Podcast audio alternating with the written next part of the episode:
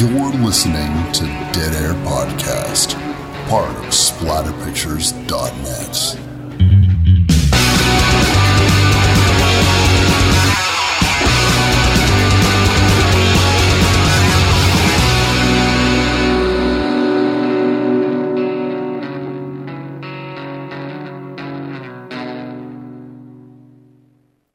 What's up, everybody? Wes. Dead Air Knife here with always. Typical Lydia. Today's show, we're going to be doing the 2005 undisputed classic, The Descent. It is an undisputed classic. I mean, there's nothing really quite like it. Oh, except the ritual, which we'll be covering next week, which is a hell of a lot like it. And the more I see it, now that I've seen them so close together now, uh, and I'm going to see them even closer because I'm going to watch it again in two weeks, the ritual. Man, yeah. There's a lot of films that feature a group of friends going out, getting up to hijinks, usually heading out into the countryside in a van, smoking the reefer. We or got that What have this. you? And something goes terribly wrong, either with creatures, supernatural, or themselves. And they and sometimes characters have sordid backstories with each other. Sorted backstory, that's always good because that creates some tension if we give a shit about it. And usually they forego a map. Yeah, Yeah, you know, this isn't dissimilar to the Blair Witch Project. it's really not. You know, throwing away a map because you don't want to use it or going to a different cave mm-hmm. because you did it for the vine, I guess. Oh my god, really? Maybe. This was in 2005 though, so Juno was predating doing things for the vibe. Yeah. She was doing it for the uh, the credit, the, the the the accolades of finding a new cave. Would you be interested in, in a cave being named after you? Okay, being named after me? Yeah. Oh my god, yes. And I would like to um, just posit that they renamed the Sarlacc pit out that they found out in Vancouver to like the Lydia pit. You could call it that, or just like Peever's pit. I don't know. Peever's Pit is very good, but Lydia, as we know, an evil name. So that would imply to me, I don't want to go to Lydia Pit because that definitely has cave creatures. Yeah, it definitely does. Um, I think that as far as like thrill seekers go, um, my old roommate, where we used to record, he had rock climbing stuff all over the house. There was a rock climbing problem that hung permanently over the entrance to where we recorded Dead Air before. Yeah. And he, there were names for things. He was also a whitewater canoe person, whitewater paddler. Yeah. And the some of the names for things like Satan's asshole and stuff like that for some of the places that they would go were always astounding to me. But what would they call this this cave system after? Just Sarah's cave system? I guess that would be if they got out. I mean, if you go by the sequel, you could name it the Sarah Cave. Or the morning mommy? Yeah, the morning morning mommy, morning mother, because it sounds more. Oh, morning mother caves. Oh my god, I would so totally not go there. Yeah. Oh my god, because that that that is that is the equivalent of a dead man's hill.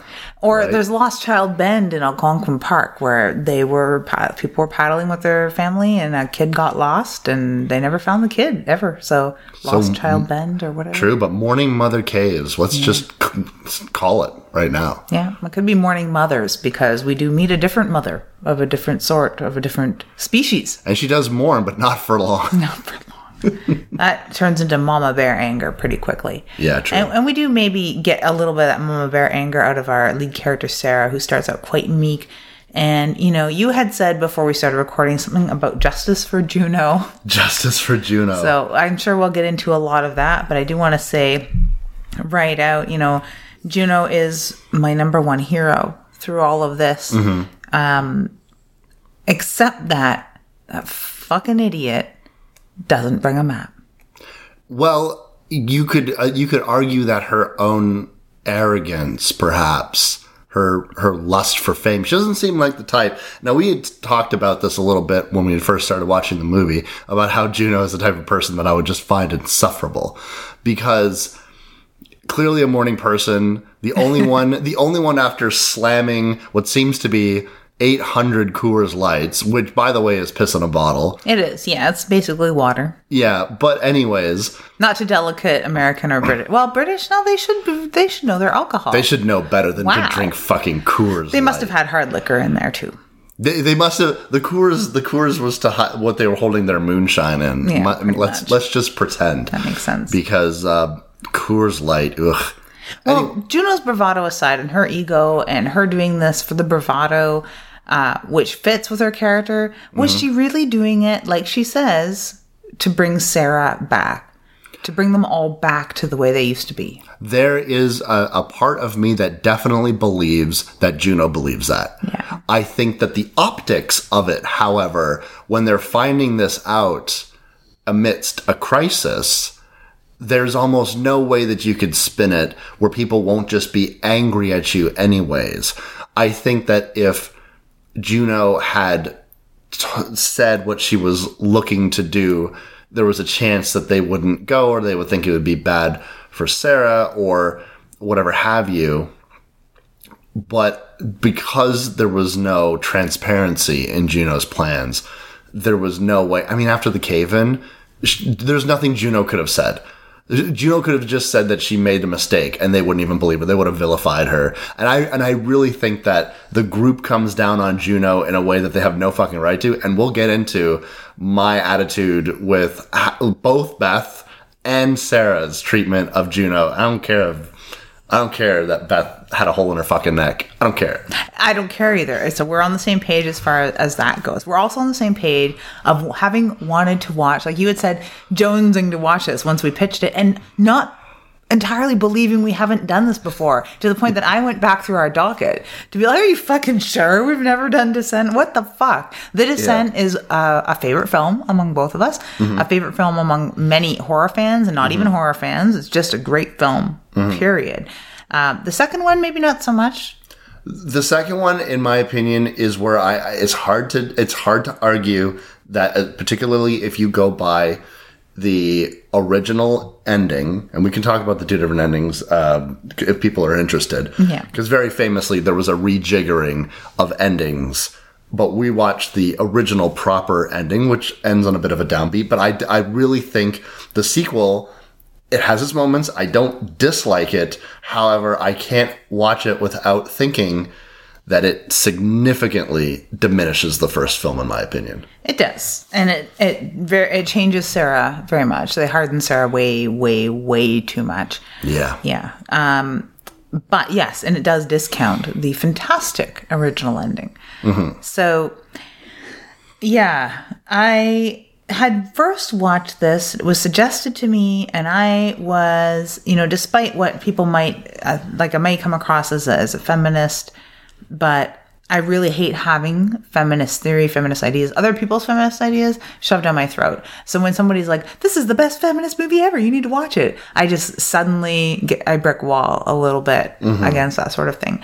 So if someone would have just said, "This is an amazing horror film with great creatures and it's scary as shit," and you've gone on hikes and stuff, and you'll find this stuff interesting, and here an awesome fucking movie, I would have bit a little quicker, mm. except for it being pitched to me like, you know, this is a, a strong female lead girl power kind of thing. And I mm. sort of balked for a little bit. Mm-hmm. So I didn't see it right out of the gate. Mm-hmm. But when I did see it, I understood why it was such a wonderful film. Mm-hmm. Aside from the fact that it is.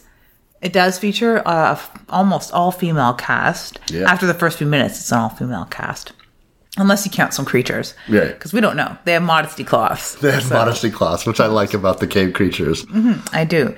But um, I really like the very realistic group of women that they have gathered here. I had gone into it, unfortunately, uh, waiting almost like a teen scream kind of version of women that were posturing. I, I expected the Spice Girls. Yeah. That's how it was put to me, unfortunately. Boiled down to one very strong character trait, rinse and repeat throughout six characters, which is a balancing act. Six characters to stay focused on in an isolated spot is a lot of characters. Yeah, it really is. And you, like you said, could, would get them confused a little bit here and there. Well, there's with the three blondes. Come on, give me a fucking break. yeah, no, I get it. But it helps if you think of them as Spice Girls because I've got them broken down here as Holly. My Okay. one of my favorites. Like Juno's really my favorite for a lot of fucking reasons, but Agreed, Holly is also even though she's foolhardy, not stupid like Juno, but foolhardy and fun, and she's beautiful and bad. Yeah. That's what she reminds me of. Someone from a totally different movie, but Yeah. uh, she is Scary Spice. She is Scary Spice. Okay. She is definitely Scary Spice. Yeah. Uh, Sam would be Baby.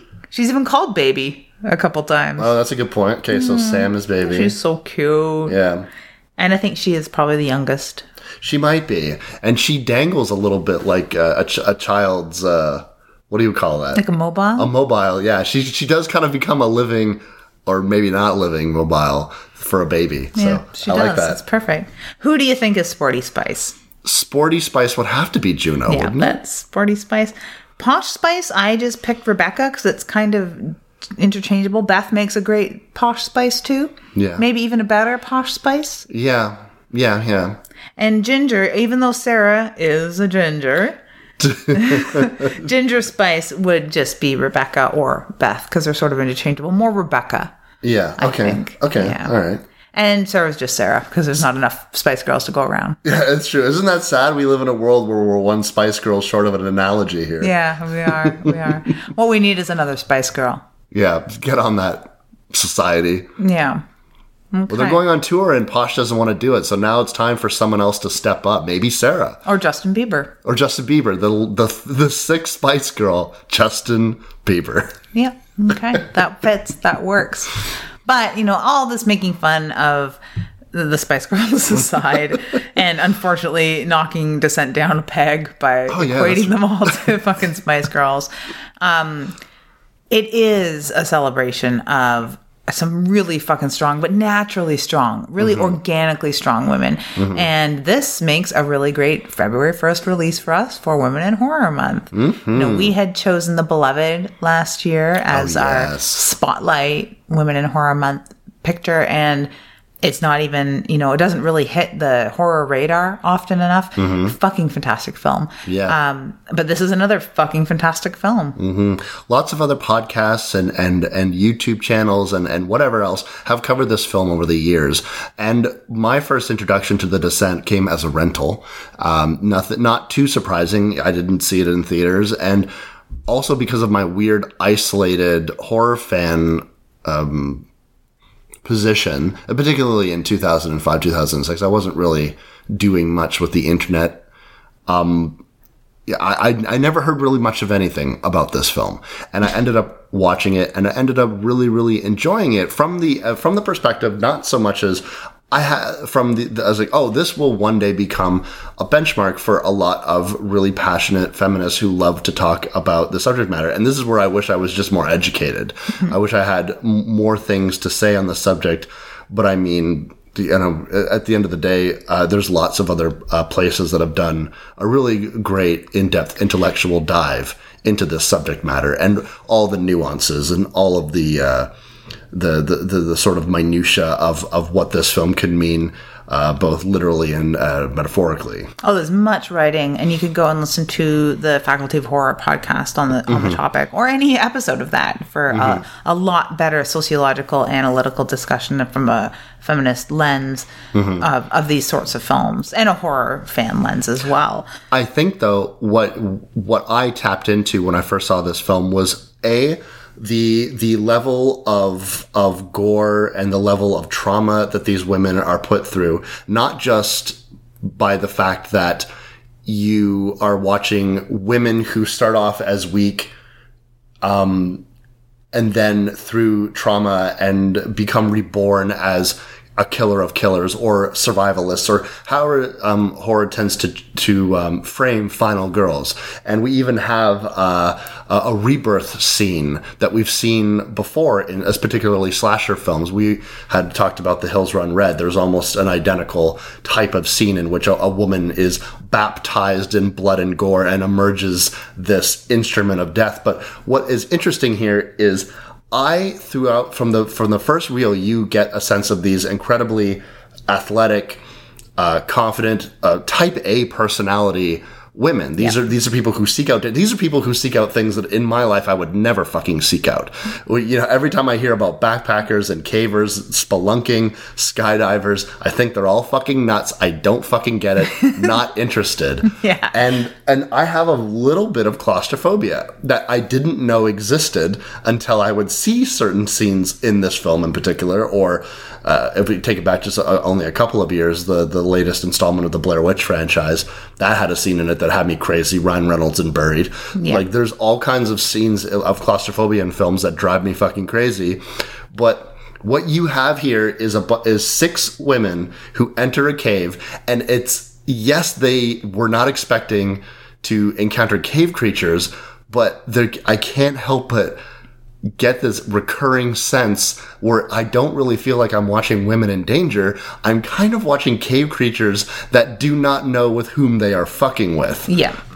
because because each one of these women really fucking put the screws to these guys uh, like cave creatures this colony of crawlers as they were referred to in production Yeah, because it's not as above, so below. It's not uh, a bunch of party kids going down there and getting up to hijinks and getting lost somewhere they shouldn't be. It's uh, determined, smart, capable women heading off on an adventure that got derailed terribly. who are prepared for this too they have the gear they have the know-how And it's those little things. It's not like, yeah, they're prepared, but, you know, one rope bag short, yeah they're semi fucked. yeah You know, one axe handle has to be used as a splint. That's that's very fucking valuable gear, and you feel every single one of those dings as you're going along with them. Mm-hmm. Where if it was party arse kids that weren't prepared and they were down to their last half a water bottle, you'd be like, "Oh, sucks to be you." but when they say they're missing one rope bag, or when you see the rope bag being forgotten. Yeah, that's that hurts. It hurts to watch this because you know that they were prepared even for this horrible situation. Uh, I mean, Bethel even verbalizes to Sarah in that moment when they lo- lose the rope bag. The worst thing that can happen to you has already happened to you. Yeah. This is just a cave. Yeah, a poxy cave, a poxy cave. But yeah, um, so before we dive into the film, if you want to hear a little bit, like this is a Neil Marshall film first and foremost. We all love Neil Marshall. I, I love Neil Marshall. Um, we love Dog Soldiers. We're maybe we'll love Hellboy. We kind of hope we'll love Hellboy. Who knows? We'll, f- you know, I have the the best intentions of of liking that movie. We'll see, because in my opinion, they have some big uh, boots to fill. Yeah, yeah. Um, and he had a Tales of Halloween installment. You know, really enjoyed that one. Bad Seed was his. A lot, a lot of people found found it the more childish one, but I liked it a lot. Um, but work on the creature design alongside was Paul Hyett, who had gone on to make a couple really standout films. Seasoning House, uh, very rough. It's almost like a, a modern roughie. That one and um, Howl. So those films were discussed in depth on an old ass episode of Bind Torture Cast, episode 112, where they interview Paul Hyett. So if you want a deep dive into the, the guy who was responsible for the look of these creatures, you know, go listen to that. Um, also, Bind Torture Cast. I'm gonna get all Bind Torture Casty here for a second. right. Uh, they just covered both Suspirias. One of them is is hot off the press. They're gonna be hot off the press by the time you listen to this. It's being cooked up downstairs right now. Uh, the previous one, where they cover the original Suspiria, has already dropped. Two really good episodes, and I highly recommend checking that out. Uh, Luke Raymer, who is Chris's partner on Bind Torture Cast, has recently released a film called The Taxidermist. You may see some other familiar faces and names attached to that, but I highly re- recommend picking that up and checking out that old ass episode 112. Other people do doing amazing, cool shit. Our friends in the band Encephalon, Matt and Alice which I would commonly call them Matt and Alice when it comes to Encephalon, but now it's Alice and Matt when it comes to their new moniker, Headless Nameless. And headlessnameless.bandcamp.com, you can check out Ali's new track, and uh, it's very impressive goth rock, goth with guitars, as they're calling it. Yeah, Yeah. so you're definitely going to check that out. Yeah. For a show. And you also want to check out Teresa, don't you? Yes, you want to check out Teresa. By the time this episode airs, the third issue, The Darkness Within Me, which will conclude the, this sort of darkness arc that introduces the characters to you guys and also to each other, um, will be live. And, and, uh, Chris has already shown me the cover for it. It's fucking gorgeous. I can't wait to, uh, drop that guy's uh, drop that on you guys. And also the conclusion, by the time the conclusion of The Darkness Lingers, the second part of the, the uh, story will have already been released. I, the, the last pages are getting worked on right now. And, uh, yeah, we're, we're still full steam ahead with Teresa. So uh, we'll have three issues down and then we'll have broken 6,000 views by then. We'll probably be closer to in the mid 130s for subscribers. So yeah, it's going really well. Nice. Yeah. Yeah. I like to hear that. Yeah. Yeah, I'm really really excited about uh, where the story is getting you because after the Darkness arc, we have um, we're really going to be opening up the world and and really introducing people to what what lies beyond Teresa and this demon that she's been hunting and and Sam and all of it and what is really going to be descending on this city that she's trying to protect. Nice. Any plans for a print issue? So that is the big question right now. Um, and Chris and I have discussed it, and these things are still being formatted. We could easily adjust the format and make it more adherent to webtoons to make it easier to scroll with your phone and stuff like that. However, these books have always been intended to be in print. Yeah. So, that being said, once the Darkness trilogy is done and all three chapters are out, um, it is possible that that will be compiled into one trade. So you can have the entire Darkness thing into one book, or we could do it in individual floppy issues. We've talked about Kickstarter, we've talked about a, a lot of different things to get things printed. We don't really know. Um, right now, we're just happy to be working on it, and the response on Webtoons has been really good. But yes, absolutely, the to put uh, a, a physical copy of Teresa in people's hands would make me very happy. So it's a distinct possibility. There is a distinct possibility. It really all depends on audience's reaction, right? And so far, the audience reaction has made me think that physical copies is viable and a good idea. Hmm. Good to hear. I like that. Well, congratulations. Every every episode, I'm gonna just congratulate them, guys. So sorry about that. No, yeah, it's really, really fun. You can head over and check out Teresa and congratulate Wes yourself. Yeah, you can like, comment, subscribe. It really helps. Let uh, Webtoons know that you like it, um, and you guys are. So you know, keep it up. Awesome. I like that. so yeah, um, that's all I've got, except for, like I'd mentioned, Women in Horror Month. So this will be the first installment. I don't know. We don't have a lot coming up that is really fitting, but we do have. Right after this, we're going to be talking about the ritual, which Mm-hmm. is kind of the opposite. But It is kind of the opposite. Uh, it's, it's, it's quite more of a, a Gnostic take on on people traveling into the woods. We're going to be uh, dealing with um, you know, like more paganism and, and stuff like that, which is really really interesting and not really touched on too much in horror. But with uh, with women in horror, th- there's all kinds of opportunities for us to showcase uh, the the many women that contribute to the horror industry, and I think that there's no better film because so many uh, women rally around the descent. So many people love this film, and and and even if um, even if uh, even if horror is not your thing, there's so much to recommend about this film. Um, like you were saying, even non horror fans talk about the descent. This film was something that hit, and it got the exact attention that it deserves. It's, it's not like a, a, a I don't know, like a Jennifer's Body that came out was a really good horror movie, and now is having like a little moment where everyone's like, "Oh, remember that Megan Fox horror movie that's actually pretty fucking good." Um, the Descent has hit was really acclaimed and it has maintained that uh, throughout the years. And so, yeah, I'm excited. I was really excited to do this episode. yeah, I know, me too. We had oh, almost mixed up, and I thought we were doing the ritual, so I got all excited to do the ritual, but now I'm doubly excited. Yeah, I, I brought over I brought over the Blu-ray, and we had to go back and listen to our last episode because, like, I'm pretty sure we said the descent, but like so many times, the descent seems to to be on our list of films to do, and we can't even keep track of where it is because I know that we've talked about the descent several times over the years, and I know that every time you've you've you've sworn that we've done it. Because it's slippery and hidden, just like most women, you know?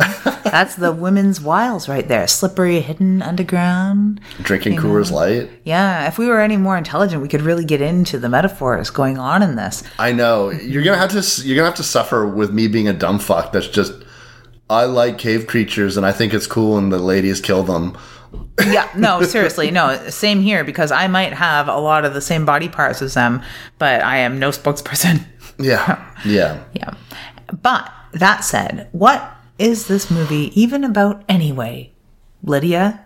It's This movie, Wes, is about what happens when for some reason you think your couch, a blanket, and a TV is somehow not interesting and you need to go out cave diving even though your friend doesn't seem too into it and you might be the least popular one in your friend group.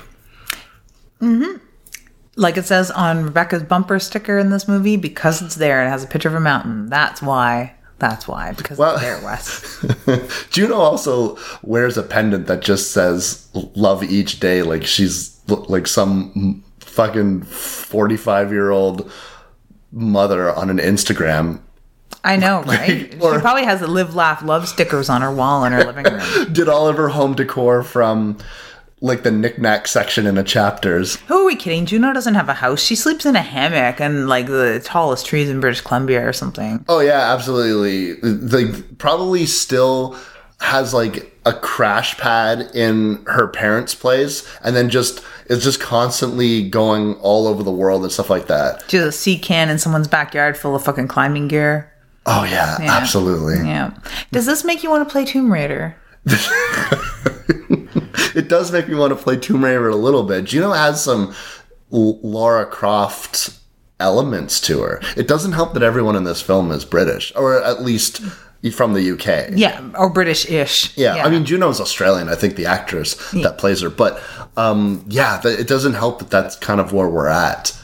You know, it really makes me think of Tomb Raider, and there's a lot of possibilities. And they all have rock hammers and yeah, Yeah, all all the only thing that they're missing is is packing their their magnums, and bows and arrows. bows and arrows. Yeah, Yeah. yeah, not getting eaten by wolves. We're kind of like jumping around uh, a lot of Tomb Raider games, but some of those games are pretty fucking brutal, though. They really are. And like you had said about one of these characters is going to make an excellent Tomb Raider death. Yeah, yeah. yeah. Um, Sam is the ultimate Tomb Raider skeleton. So. Mm-hmm. And there are a lot of skeletons. There's a lot of skeletons in this tomb. This is somewhere where Lara Croft would be right at home. There would be th- this could be considered a tomb because there's so much dead things in it, and it is about to get raided.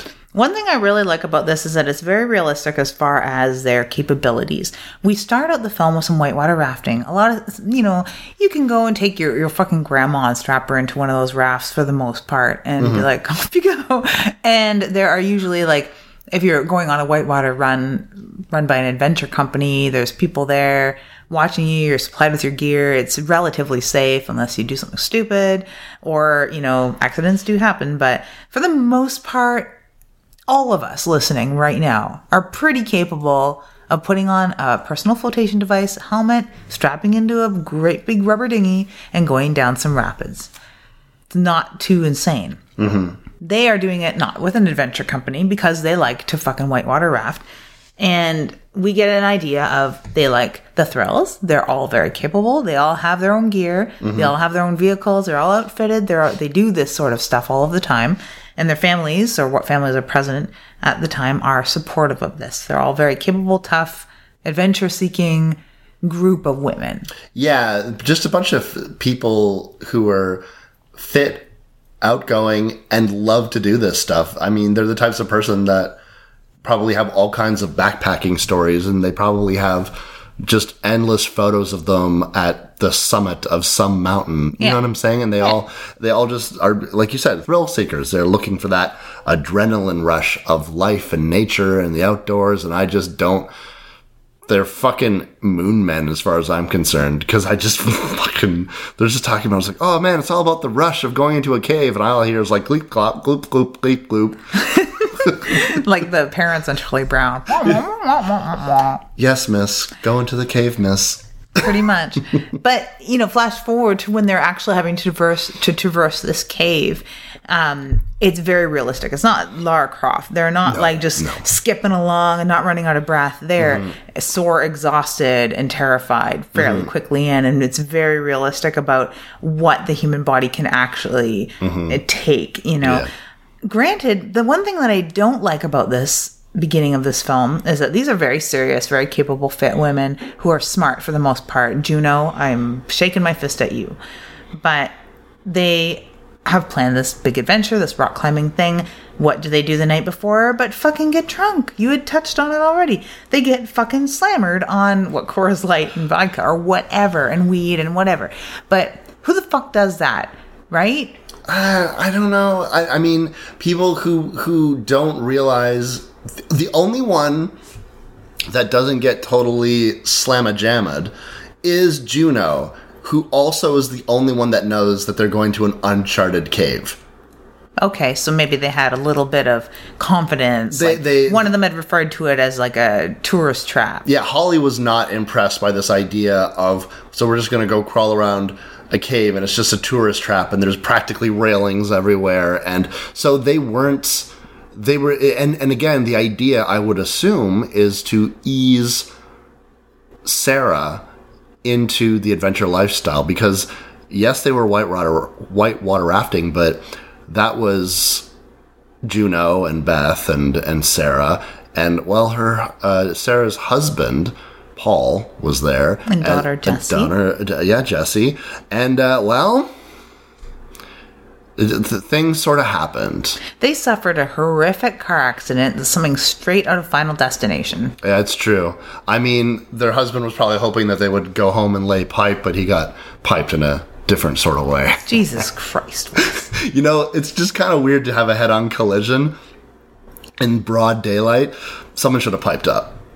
Oh, you're funny.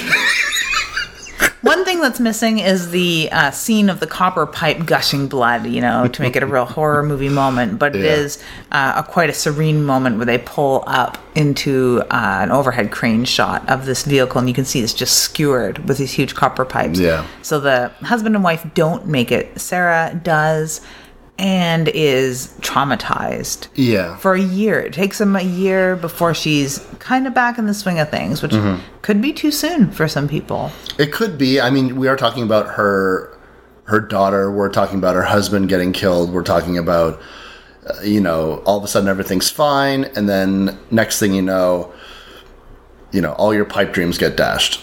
Oh, you're so funny.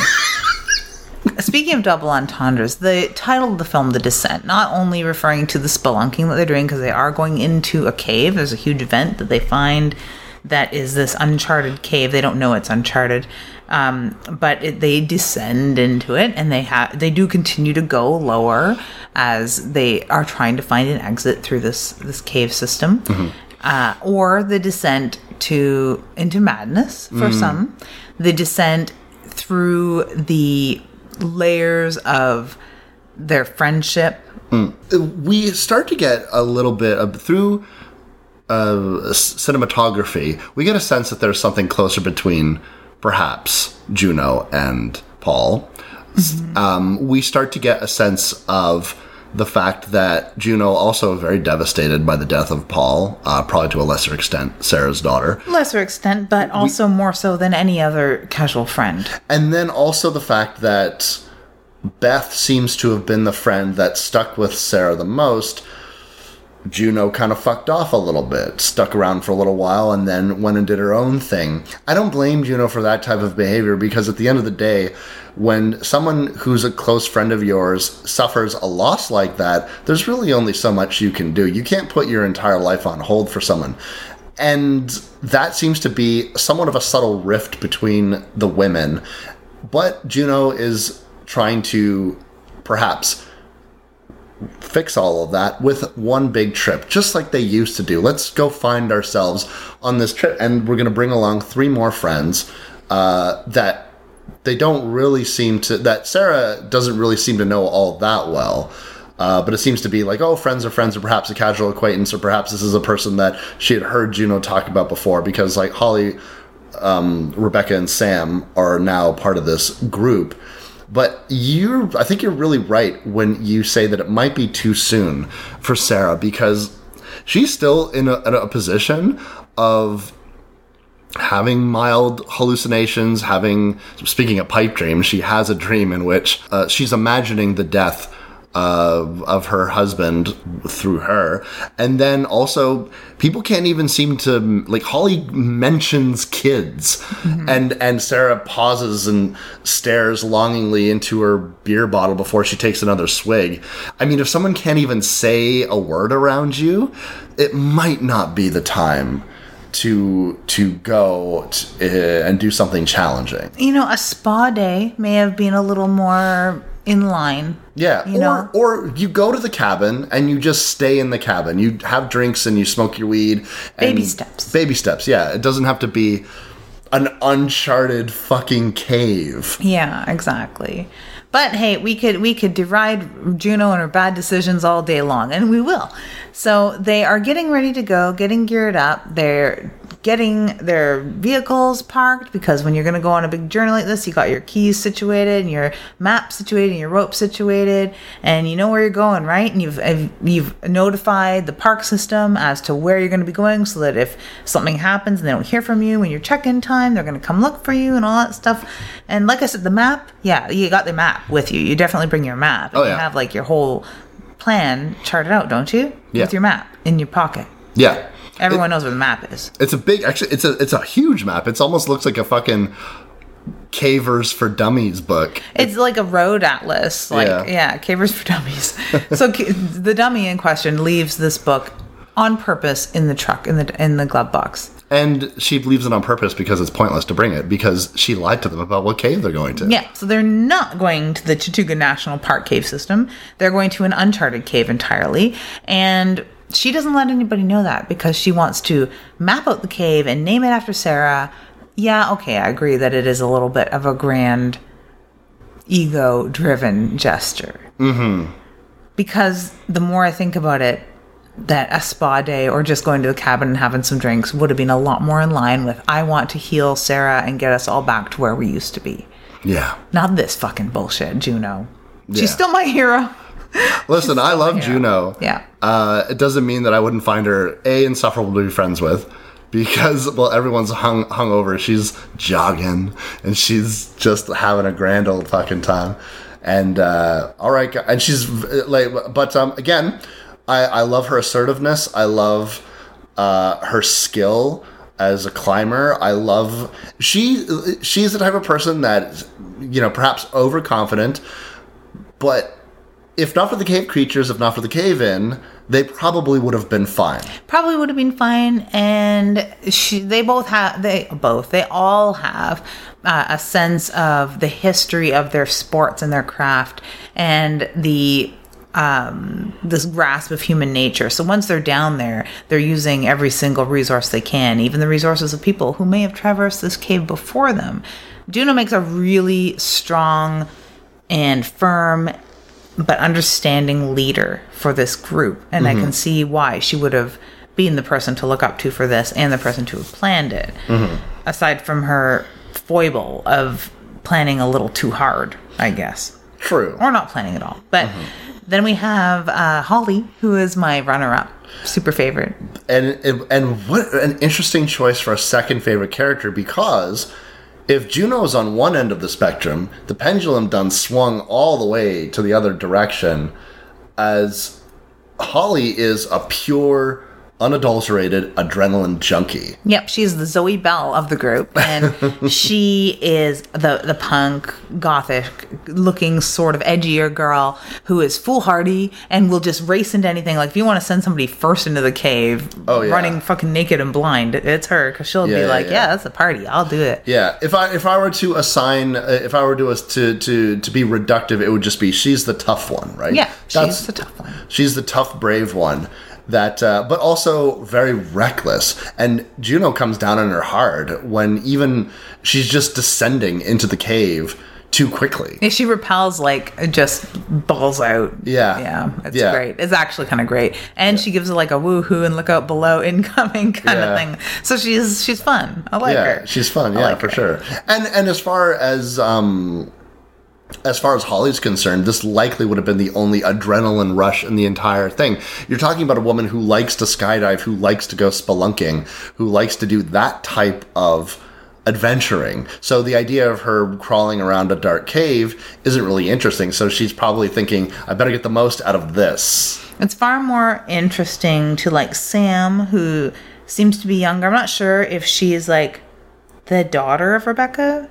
I don't think so. I think something? they're just friends. Yeah, they're just very close, and one is younger than the other, so maybe it's like a Yeah. under my wing sort of thing. Yeah. Mm-hmm. uh, she's a has some doctor background. She's a, a nurse or a doctor or something like that, or an ethnobotanist. I don't know what she is. Yeah. but she seems to know a lot about animals and human bodies. Mm-hmm. But Good thing because they're going to encounter some carcasses soon. they'll need her input. And she is a little more timid. She's not as sure. Mm-hmm. She's the slower going of them. She is, yeah. She's probably new to a lot of this uh, Yeah. lifestyle. Where Rebecca, on the other hand, seems to be a star rock climber and has the most amazing upper body strength. And they Yeah. rely on her at first to be their point person as far Mm-hmm. as setting all of their hooks and their. She's on belay. She's the first one across. She's their main. Um, person setting all their anchors i forget Yeah. the name of those things or cams that they're sticking into the rock so she's doing the heavy lifting quite literally as far as the most dangerous jobs when it comes to rock climbing. Yeah. She is their rock climbing guru. Yeah, she's the expert. And honestly, she has one of the most harrowing scenes in the movie. I love that sequence where she's going across the top, like trying to uh, get a rope for everyone else to scoot across. Like, that scene's fucking cool. It is fucking cool. She's fucking cool. Yeah. She doesn't get enough screen time as far as I'm concerned, but I like Rebecca quite a lot. Mm-hmm. Um, but you know, they they Sam and Rebecca play sort of like a quieter note against Juno and Holly being the loud, abrasive, Mm-hmm. fucking adrenaline junkie. Well, I'm, I mean, I guess at the point at which Sarah and Juno are, have a, a far more uh, straight up violent set of encounters, whereas Sam and Rebecca are the stealthier ones that are, are, are hiding more and trying to be quiet and and even though they kind of encounter their, their same scuffles, but I mean, like for fuck's sake, like Juno and Sarah, are like fucking warriors, like they're like warriors, yes, Yeah. and they're also like rushing in headfirst. Yeah. where Sam and Rebecca are sort of analyzing the scene and getting to know their enemy and getting to know their their their place in this. Uh, Slower and quieter, yeah, definitely.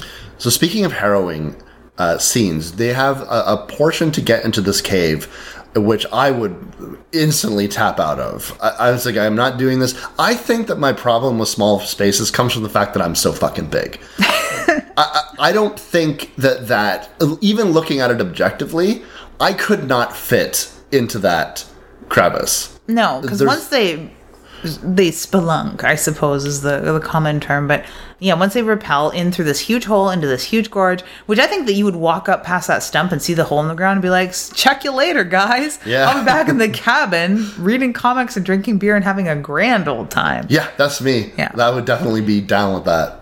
They go into this, and if somebody could get you in there, you would agree it's beautiful. Yep, this is beautiful. Stalactites, stalagmites, bats, drippy water, Yeah. cute sunlight. It's I'm- really pretty. Yeah, I'm down. Yeah. But n- not if it meant going through that It's a vent. It's a vent, yeah, canal. You It's know, basically the same width around as a, as my shoulders. yeah, someone your size could get it. And again, these are all very slight, fit, capable women. Yeah. I just, I'm just too fucking wide. Like I'm too big. Yeah. Uh, There's no way I would get in there. And there's a por- there's a portion in which uh, Sarah gets stuck. And it's just I can't stand it. I can't st- like I can't stand her getting s- stuck. She it's it's it, I instantaneously start envisioning getting crushed by all of that fucking shit, especially, especially when the rocks start to collapse in on them. But I mean, Beth is there trying to calm her down. Beth really is Sarah's rock, it, like not only getting her there in the first place, she was probably the person that was pushing it the most. Hey, you know, Juno wants to do this thing, and we think it'd be good for you. Like, you like to do this type of stuff because I'm guessing that Sarah for the last 12 months was probably close to catatonic. Probably, yeah, I can imagine. And she maybe should have been left semi catatonic for another year Yeah. just to get come to terms with uh, Yeah. life alone. But yeah, I, I can understand Beth being so close to her. Beth is the Mm-hmm. one that she runs to at first and and explains to her that her daughter is dead in the hospital. She's definitely her closest friend out of all of them, and the perfect choice to be kind of talking her down from thinking that she's stuck when she's not quite stuck yet. And Mm-hmm. yeah, yet- delivers that beautiful line of the worst thing that's happened to you has already happened to you, and that th- th- I think verbalizing that is really interesting. We've seen films before. Uh, especially in horror, where a character is brought to the brink of their own sanity, to their physical capabilities, and they become reborn as an instrument of death, or at least an instrument to survive their circumstances. Cabin in the Woods is a really good example. You saw a guy have to kill the love of his life with a shovel. What scares you after that? Nothing. So do you think like these these like hillbillies are a fucking concern for you? He kills them with his fucking bare hands. 28 days later, Yeah. you see a person brought to the brink and uh, eye poking. You know what I'm saying? Like you you will see a, a person transformed in and, and and usually that goes without saying. You can say, well, what would ter- make a character flip 180 degrees, be capable of killing another human being, be able to survive, be able to rely on their instincts, the instincts that we as people keep buried amongst us. And I think that just saying that line really puts a lot of relief. eh, into an audience's expectations of like, well, how how come they're they're so willing and able and capable of killing all these things? Uh, so I just think that like putting you into that mindset and and you could even understand or you could even imagine that perhaps in her moments of desperation where she's lying there amongst a bone pit later on in the film the worst thing that's already happened to you has happened to you she Yeah. could just say best words over and over again in her mind because beth is nothing if not practical which we'll find out later Yeah, that's very true, very true. So if you're susceptible to confined spaces, and this is the sort of thing that would stress you out, which it does a lot of people, I totally Yeah. understand that. Um, once she gets to wriggle free, you're going to probably have what could be considered a jump scare for Yeah. people who don't like confined spaces when the rocks begin to tumble in on that Oh, yeah. event, and that tunnel that they've just barely squeaked through is collapsed. yeah So bear in mind at this point, they don't all know that they're not on a mapped path. They don't all know that they're not going according to plan. And they all don't know yet that no one fucking knows where they are, including Juno. Exactly. Um, they know because they uh, they uh, begin to start the rationalization. Okay, is that the only way in and out of this cave? No, don't worry about it. There's three entrances in and out of this cave, and we don't have to worry. We can sit tight because the, the the park services know that we're here, and when they'll come looking for us if we don't check in at a certain time. So, but I was like, the second they they start to kind of build themselves up with we're going to be okay, we just have to sit tight and we'll get rescued. It becomes very obvious uh, when Juno tells them, "It's like, nope, nope, nope," and this is why Yeah. because I'm in a place that uh, uh, I lied to you. I lied to all of you. And we're not where we said we were going to be. And you can see that that Juno was really on thin ice. Most of the most of the other women in this friend group seem to like her just fine, but there definitely is a rift. And I don't know if Sarah it, it resents Juno for fucking off and, and leaving her and, and to like be tended to by Beth. But if she does, then it makes me like Sarah's character even less. Uh, if that's possible, um, or if it's because she suspects what was going on between. She does have a glance at the very beginning of the film when we sort of get those glances between Juno and Sarah's husband, dead husband now. Um, we sort of pick up on it in our lizard brains. Yeah. And we see her see what we're seeing and sort of have the same sort of look we would be giving. Yeah. Which is, uh, guys, you're lingering. Yeah, you're lingering. I mean, she did get pushed in the very cold water, and she couldn't feel her hands. So Well, it's, it's in their eyes. it is in their And eyes. we see Sarah see that. And we also see Sarah sort of discount that. And the conversation in the truck begins with her husband asking she's if she's okay Yeah. because there's something on her mind. I think that if the pipe wouldn't have slammed through his skull, Yeah. the conversation would have been, is there something between you and Juno? Yeah. Well, she uh, she had told Paul that he seemed quite distant. Yeah. Yeah. I think that was the precursor to a talk, a quote unquote talk. yeah. You know, Yeah. I really do. And I think that that's not lost on the viewer. It, just because we're not spoon fed it doesn't Mm-hmm. mean we don't see it, right? And I really think that that is in the back of Sarah's mind somewhere, festering. Festering. Sarah also is not not much of a credible narrator herself because like she imagines shit all the time. Well, do you think she imagined uh, seeing something down the tunnel? Because while they're all flipping shit on Juno about not knowing where the fuck they are, she's sort of like, okay, you guys can all flip shit on one another. I'm going to explore a little bit and look down these goddamn tunnels and try and find a way out of here. Because Sarah is a girl of action, I guess. Sarah is a this woman of of curiosity. At the very least, yes. Okay, so she had also heard a child giggling. Well, we'll discount that that that audible hallucination that she's having because she is still in mourning. Um, but she did see something up in the cave. Yeah, up in the something that was there when her flashlight panned, and then she panned back, and there was nothing there. When she's looking down a tunnel, she swears she sees somebody down at the end of the tunnel that scoots away. Yeah, they're two miles below the surface of the planet. Like, there's no one fucking down here. No one knows that this cave system exists. Right? Unless they did and didn't escape to tell about it. Yeah, there is evidence to support that. At least a hundred years ago, someone was in this fucking cave. I like that Juno does say, "Oh, but I wanted to explore this. We could mark this. We, we could name it after you." And then, like, not that long later, she's like, "Well, the only reason this cave system isn't named if people were down here is because they never made it out alive." Shrug. like, okay, Juno, think about what you just said. Yeah. Yeah, someone was down there before, which prompted us to go on a little exploration of our own. Yeah, I was curious because if if uh, so the the equipment that we find, I can't remember what they call it. It's the spike that goes into the It is a piton. a piton.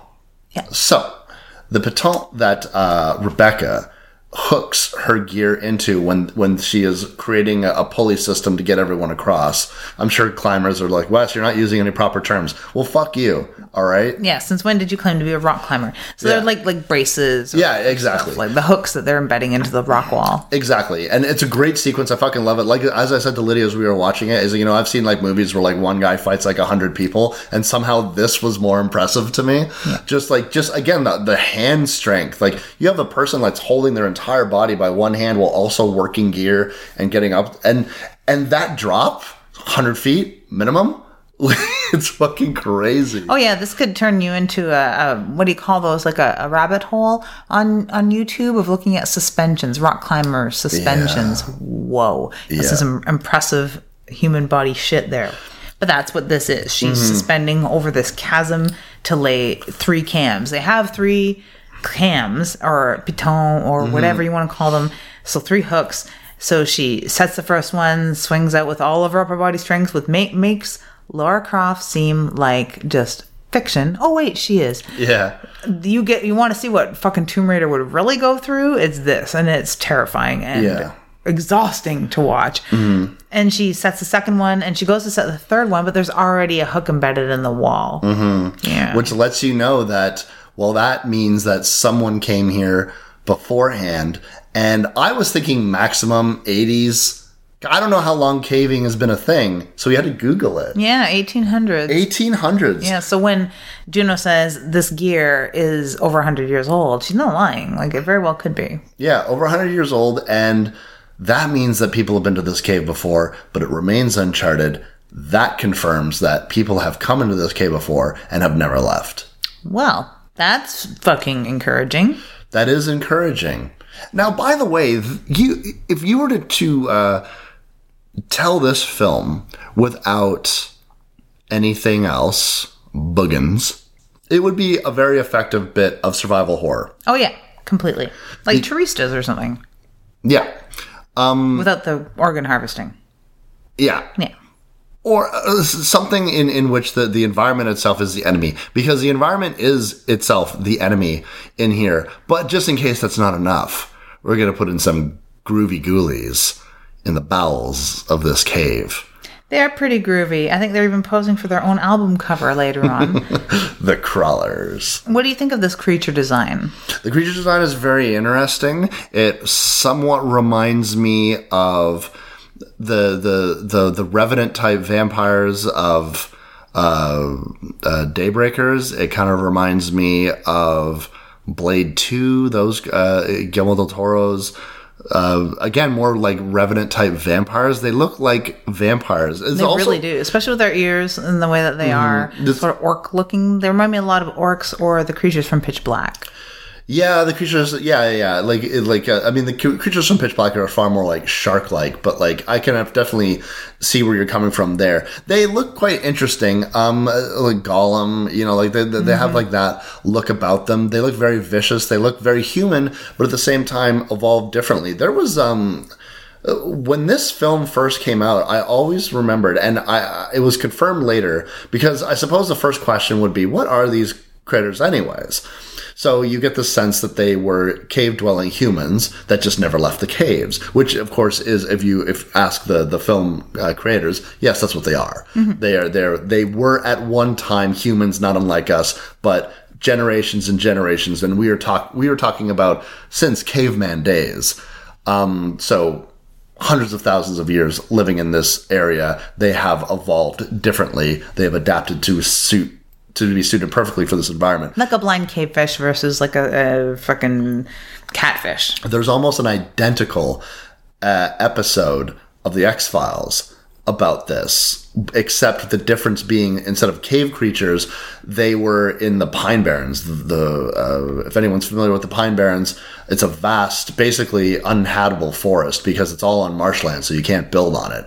And it's so big and so dense and so dangerous that there are just aspects of the forest that just can't really be accessed. So the episode of the X Files posited that uh, colonial people or early settlers, whatever, became lost in the Pine Barrens and then became adapted to survive exclusively within the Pine Barrens. And they became v- carnivorous, chameleon, human, mutant type things that dwelled in that area. And they had. And of course, you know, Scully and Mulder are on this expedition that just so happens to take them to the Pine Barrens because a lot of people went missing. And Bob is your uncle. There's like critters in the fucking Pine Barrens. That's what that episode's about, and it really reminds me of this. I'm Yeah, not- there's a Richard Laymon story that's really similar to this, where a family goes on a cave tour, a guided cave tour, very safe, well lit cave tour, but shit goes wrong and they end up a few layers down, Mm-hmm. more like where these guys are living, and encounter very similar creatures. Yeah. So th- th- this idea of, of, of cave creatures, while not wholly unique, has only been done a few times, and I don't think I would argue nowhere near as effectively as in this film. I think The Descent really has has cornered the market on on uh, evil shit in fucking caves. Oh, completely. not only do they look terrifying, particularly our first really good look at them under uh, night vision. That's a great fucking shocking sequence where you just see it sort of looming over, and also um, really um, saying like these things are both very dangerous and very vicious, but at the same time. You do get the sense that you know individually they're very manageable. Uh, they they don't seem to have much more than a basic set of intelligence, and also if you have some kind of weapon, they're used to hunting game. They're used to hunting things that you know rely more on instinct. Now, listen, it's fucking impressive to take down a, a deer or or a Yeah. or a bear or something like that, but at the same time. You know th- these these women like once they've sort of rallied themselves, they can take down these fucking critters. They No, the things they're them. attacking don't have thumbs or weapons, right? They have weapons attached to their head that are stationary for the most part, if they have any weapons at all, or attached to their feet or, or their teeth itself. But their number one attack speaks to what they hunt. The number one attack is jump on its back, tear out its neck. Yeah. that's what they like to do to people. That's what they like to do to everything, Mm-hmm. obviously, and it works for them up until Mm-hmm. now. And they probably never really got hurt very often, except Scar. You said that the lead, The lead, the lead, the lead cave creature uh, creature is apparently named Scar. If you look at the credits, He must have a scar then. He just must. the distinctive, the narrative. You need one of them to be distinctive, Yeah, yeah. and, and shit like that. well, why not Tits McGee? Tits McGee. Yeah. Or Mama. Mama, yeah, her I suppose, yeah. polite. They had um there was there was like a it, it, in that movie The Thirteenth Warrior they had cave dwelling humans that their the, the the queen of such was they worship bears and they lived in caves and they had like a, a sort of like a queen witch doctor type s character kind of reminded me of this a little bit but um no, yeah, the, the the the creatures are really good and effective, and what I like about them is they're not so different that the the, the characters don't need to spend time sort of reconciling what they are. They the the, the first initial attack, by the way, um, Holly has already been gravely injured because she look uh, leaps before she looks. And sure enough, fucking gets her leg broken. And we've seen some uh, bones popping out of, of legs recently on this show, but it's actually this is actually done a lot more realistically than in Frozen. No disrespect to Frozen, Yeah, yeah. but um, you know Holly's already wounded, but you know you can get the wounded one out of the way as quickly as humanly possible by having her neck fucking torn out initially. This actually initial attack is really fucking cool because I love uh, Juno killing one of these fucking things and Juno really trying again and I can't I- like Juno in all cases tried to stop Holly from fucking falling down that hole. She did. She tried to keep this fucking thing from taking Holly's body away, and and she everyone else scattered and hid. Juno stayed to try to help Holly. Juno killed the fucking cave creature. Yep, they all basically have weapons. Juno went full on fucking gladiator Yeah. to p- protect or at least try and save her friend as best she could. Mm-hmm. And yeah, attacked and killed with all the grandeur of someone who has killed for a fucking living or wrestled bears or Lara Croft. Or yeah, She goes full on Lara Croft. A little too much though. Blood frenzy is what it is, and for some reason, level-headed Beth, when she literally just saw her friend kill a cave creature with her bare hands, wielding a weapon, decides to do the old horror trope. Hand on the shoulder, Yeah. not verbalizing yourself. What the fuck did she expect to happen? While she's panting, adrenaline rushed, frenzied, covered in blood, has a weapon in her hand still, and is definitely a coiled spring. Yeah, worst time to touch anybody or approach anybody. She shouldn't have gotten swinging distance, and she should have recognized that because I have a little more faith in these women that she should would have recognized the danger in approaching Juno Yeah. at that moment. But fuck, for whatever reason, she didn't. Or did she just get there? Did she not hear this giant battle going on? Did she not realize what was going on? No, I Yeah. don't think so. But yeah. So, So, this Be- is strike one against Beth. Yeah, and uh, it'll be a strike that counts because it'll get her fucking, you know, stabbed right through the neck. The effects in this, uh, it brings me to the effects in this. Aside from the broken leg we've already seen in this really wonderful uh, fight scene with Juno and Yeah. blood flying this absolutely scene. anywhere.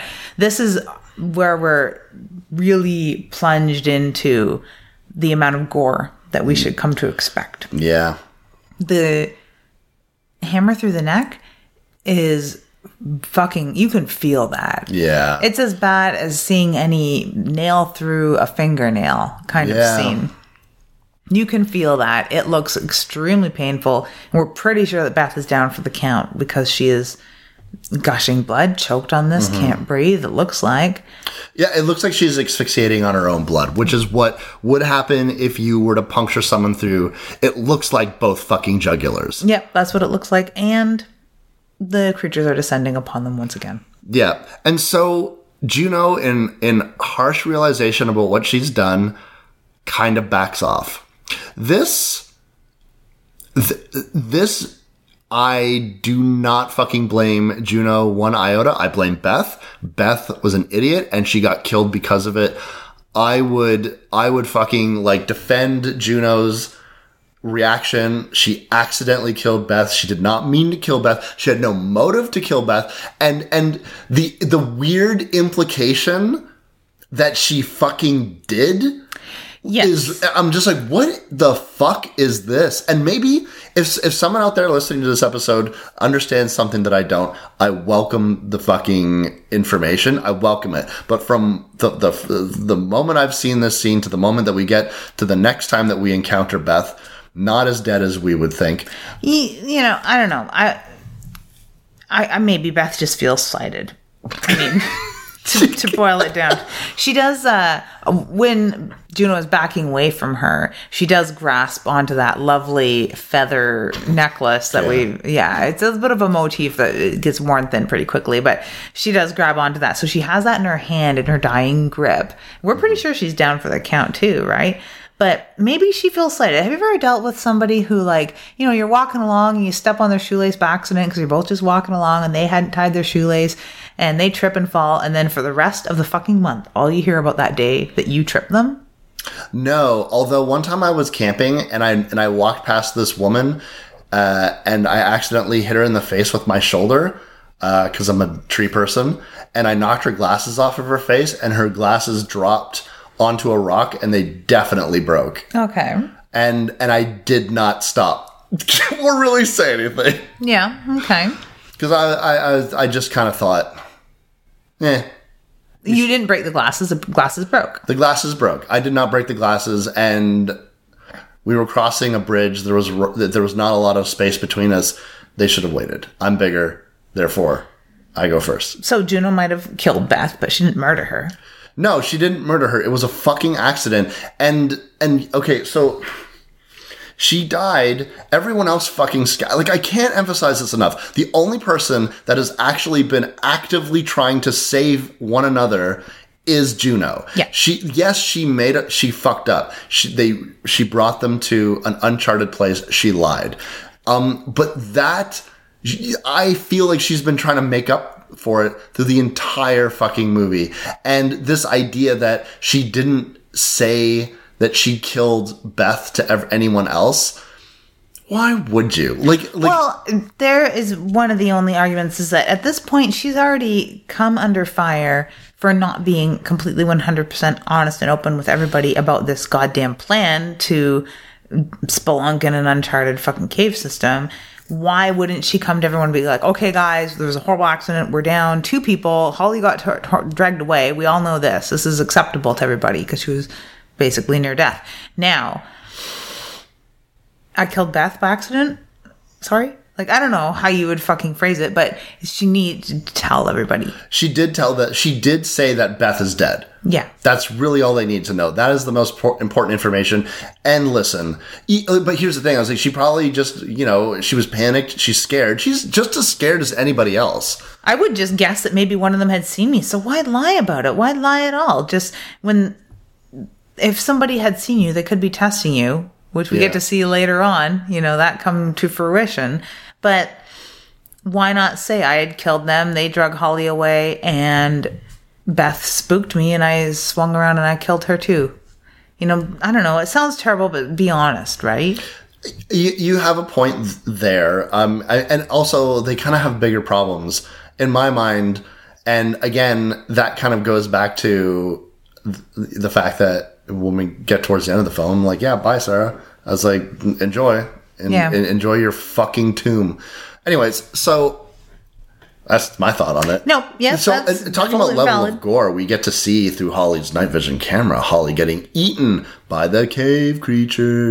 Yeah, which is fantastic because they have all scattered. They're kind of gotten split up by this point um, in panic. And Yeah. because there are many tunnels to choose from in this system, and the creatures are in hot pursuit because there's more than one, that's for sure. Yeah.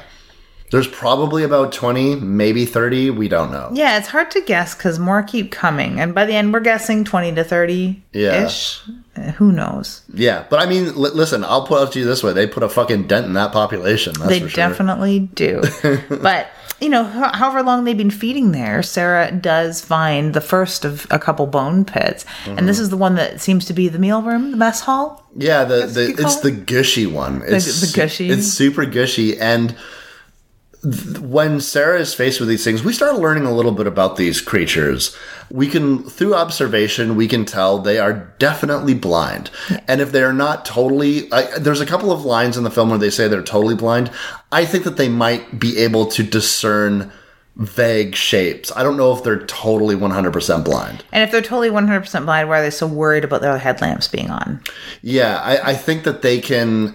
I, there might be a way for them to be able to at least tell light and darkness, um, if not like see vague shapes or outlines. or they are totally relying on because there definitely seems points when they're fighting that they, the seems like the creatures can see them. Yeah. So, because at the end of the day, they're predators. Predators, generally speaking, in nature, have really strong vision. But if this is something we're to believe that these things have existed in total darkness, they still leave to hunt. Yep, they do. So, I don't know. I would say that their vision is very poor. Or maybe some of them can see a little bit. The older ones maybe can't, and the younger ones maybe have been traversing outside a little more often and have a little bit of vision. but they have very good sense of smell, very good uh, hearing. Hearing seems to be their big uh, advantage. Yeah, they they liken it to like bats, and they do make weird clicking sounds when And you get to sit there and observe them for a little bit, which they do spend some time doing at this point because we they came out of the fucking barn blazing these animals. It wasn't like we had that sneaky stalkery introduction to these creatures. We had a very short sneaky stalkery introduction to these char- these creatures. Then all of a sudden they were all tearing our throats out and shit. We got pretty full frontal with these creatures. So now we have a little bit of a quiet lull where we get to see them slower, close up, uh, interacting, feeding. It's like a nature show. It is, if you think about it. Like that time they put a camera into a beaver house. I think it's called Beaverland. National Film Board. Highly recommended. They could use Holly's camera footage as footage for like one of those uh those Canadian wetland videos. Hinterland Who's Who. yeah, the reedy pipe sound in my head now. Yeah, me too. That's Yeah. that's that's someone should edit that at the beginning of, of it and just like splice in all the scenes from the cave creatures. The crawlers. The crawlers. Dwelling deep within the mountainsides of northern Ontario, we find the crawlers, small family units tucked in amongst the caves and wetlands. Fully blind, they mostly find their prey by sniffing them out or listening. They find their way around the caves by making bat like sonar clicks. That's very good. Here they are posing for their new goth band album called Deep Underground by the Crawlers. thecrawlers.bandcamp.com. Better edit in that fucking reed noise now. Yeah, yeah. Seriously. Now, um, with this, we have some fractions here. Sam and, and Rebecca are off doing their old thing, cuddling together. They have a, a, a glow stick. That's I, I love the lighting. By the way, when you when you're lighting with flares, you have these deep reds lighting entire sequences. Then you have greens lighting entire sequences. There's still the infrared camera, which is giving you more strong blacks and greens.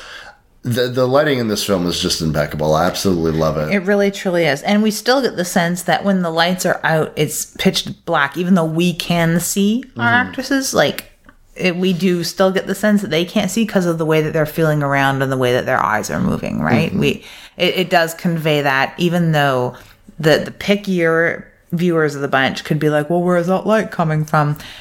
maybe explained away when Holly originally goes dashing off and breaks her fucking legs. She is tricked by the phosphorescence because there's a phosphorant moss or lichen that grows down there. Mm-hmm. So that could be another way that we would be tricked into thinking there's light down there if you want to explain away some ambient light. Mm-hmm. Yeah, absolutely. And we're going to see. We've seen Juno kill these critters, but we've not seen Sarah kill these critters. And then that's going to change because she is going to curb stomp, literally, fucking A child. a, ch- a child, Yeah. a little baby one. And then she is going to use. That was my first thought. I was like, you're surrounded by all these bones. There's got to be enough bones in here to create some implements. Like you, like just grab a fucking femur or something like that. You could bash someone's head in, especially if it was like a femur of a bear or And then Sarah says, Okay, Wes, I will take you up on that offer and I will grab a femur and bash in someone's brains with it. yeah. Tally ho! First, she grabs a, yeah, like an antler and stabs Yeah. the, the kid. And then, yes, curb stomps, to use like the worst term ever. Totally fucking pops that kid's head like a cherry tomato yeah, she stomps on it. It's great. And then from the darkness. from we got a mourning mother. Uh-huh. Tits McGee is what I'd called her before. I don't know why she has her sex organs out in the wind, and all the male creatures have, Have modesty little, cloths. little loincloths, little panties, Yeah. little man panties, manties they call them. Uh, sure, I guess filmmakers had to abide by some sort of modesty law. I have no fucking idea why there's not just dangling dicks all over the place like there ought to be. Not like they wear clothes, Wes. I didn't fall off the turnip wagon yesterday. I'm pretty sure these creatures don't wear fucking clothes. Do they watch fucking HBO too? Do they fucking pay utility bills? no. Listen, some sometimes movies. I agree with you 100%. Th- there should be floppy creature dongs all over the place. Mm-hmm. If indeed they have floppy creature dongs, which I think since, you know, the the the, the lady has some boobs, Yeah. then they probably have some floppy dicks because they're by the way they're supposed to be like evolved humans or de-evolved humans So it depends on how you want to look Depends. at it from their point of view, they're righteously evolved. They're righteously evolved. Very much, sir. But yeah, she is. Um, she's not gravid either. She just has a decent, normal set of humanoid breasts. And the men, whether they have dangling dicks or not, they they have some sort of genitalia, obviously because they've created children, right? Yeah. And they were humanoid, so ergo dicks. But they're wearing fucking panties. yeah and by the way even if they were uh, it was about their modesty they're all blind Oh my god, you're right. that or maybe it's the dangling as an issue. Rocks and dicks don't mix very well, so I could see them packing clay or something around their dicks to keep everything kind of still. Also, the, the, there's an interesting fact about why humans wear clothes at all, right? We're just if the the climate, we don't seem to be suited to live in any fucking climate except for very warm areas. So, I mean, I can imagine that these cold, damp caves. So perhaps it it, it adds a, a modicum of, of protection.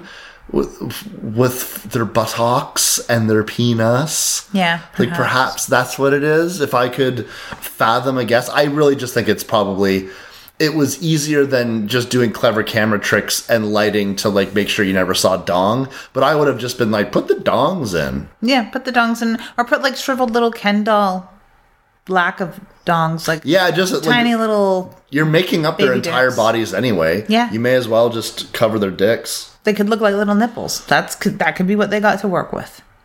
Yeah, Yeah, it's not like a wrong turn where we get to see them rutting Yeah. or anything. So yeah.